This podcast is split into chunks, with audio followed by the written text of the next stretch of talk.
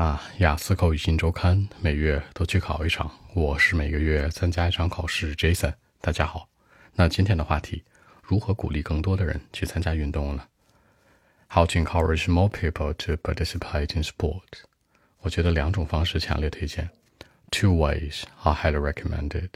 两种方式你可以说 two ways，two method，特别常用，被强烈推荐。Be highly recommended，被推荐是 it is recommended，是吧？被推荐加上一个 highly 这个词，强调的是非常强烈推荐。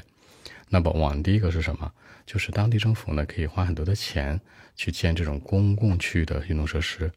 那运动设施叫做 sport facilities，这里面说的 facility 大家要知道，它其实是说口语当中的所有的设施设备。设备那个词也叫做 equipment，facility 说的是什么呢？公园里面的配套的东西，跟运动相关的。所以说呢，它叫做 public sport facilities。然后在户外，在公共区域叫什么？你可以直接说 in the public，或者说 in the open area，在户外 open area 开阔的地方。比如说呢，这样去做，人们就会都成为什么运动的粉丝了。A lot of people would be super fan，对吧？变成这种 sport fan，很喜欢运动的人。表示喜欢，你可以说 super fan，也可以说 big fan，也可以说 be really into，或者 like，或者 sport lover 都行。Number two，第二个方式是什么呢？可以通过 mass media 大众媒体。什么叫大众媒体啊？TV channels 电视台呀，包括一些 radio 啊录音机广播呀，包括一些我们所说的可能。Internet 都算对吧？可以通过这个方式呢，去让人们喜欢上运动。那说白了就叫做 brainstorming，翻译成中文叫洗脑，是吧？就是说这个头脑风暴，可以每天让他们去看，然后呢，他们就会被影响了。好，a lot of people，许多人，许多可以说 a lot of，a large number of Millions of quantities of，全是代表许多，对吧？A lot of people will be influenced for sure。很多人天天看这些东西，肯定会被影响啊。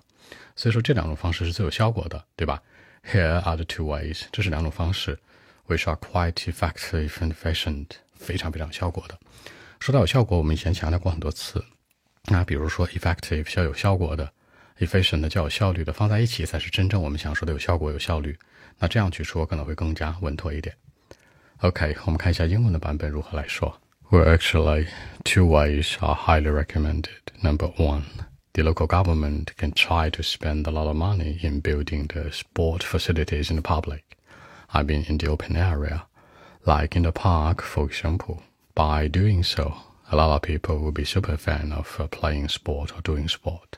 Number two, according to the mass media, many kinds of advertisement about sport can be put in use. For example, the advertisement of sport can be put on the internet TV channels or radios. I mean, by doing so, millions of people will be influenced for sure.